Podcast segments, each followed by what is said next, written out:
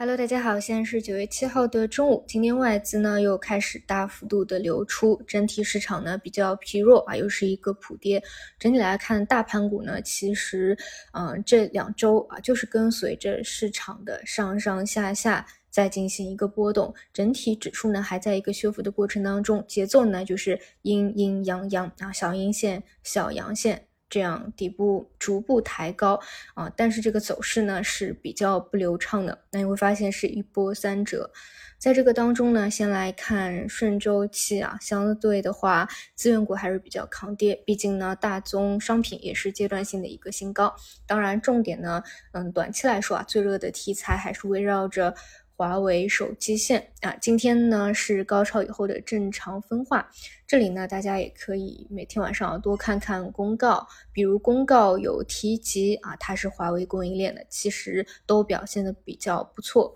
一般来说呢，这段时间资金也在不断的挖掘底部的分支嘛。那如果只是刚开始啊，一个趋势小阳线往上啊，再拉了一个。大阳线啊，这种呢，其实因为不算追高啊。如果说是拉了两根大阳线，偏离五日线比较远的，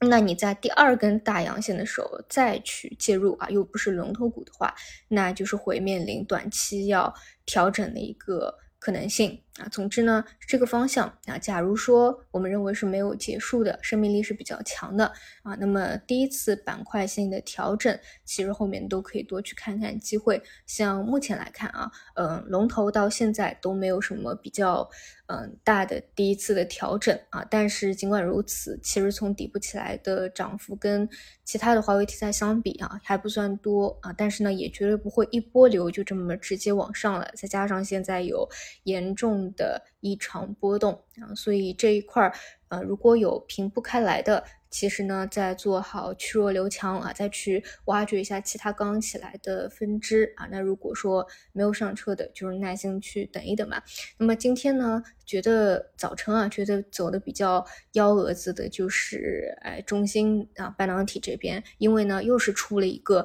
啊，美国要制裁的一个传闻啊。又发现啊，每次到了一个重要的节点的时候，总会来一些幺蛾子啊。那么半导体方向，昨天。涨幅最高的细分分支光刻胶、光刻机也出现了一个调整，但其实呢，大家也可以深入去想一下，为什么会有这个制裁啊？不管是传闻还是事实也好啊，其实就代表着我们技术在不断的突破。那如果说像呃，这就像光刻胶也好啊，还是说光刻机，还是说其他的重要设备也好，其实它就是自主可控的一个延伸。那如果说只要华为手机这条线啊不结束，未来还能够延续性的向上，然后资金去挖掘，那其实呢，呃，相关的半导体的自主可控啊，这些尤其是像啊光刻机这种特别相关的，其实也不会轻易的说就炒一波啊，炒个几天就此结束了。这两者呢都会相对比较同步一些，所以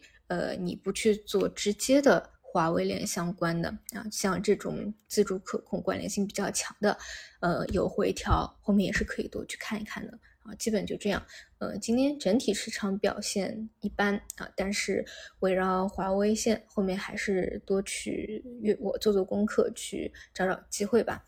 嗯，大盘的话就只能耐心等它慢慢修复了。好的，那么我们就晚上再见。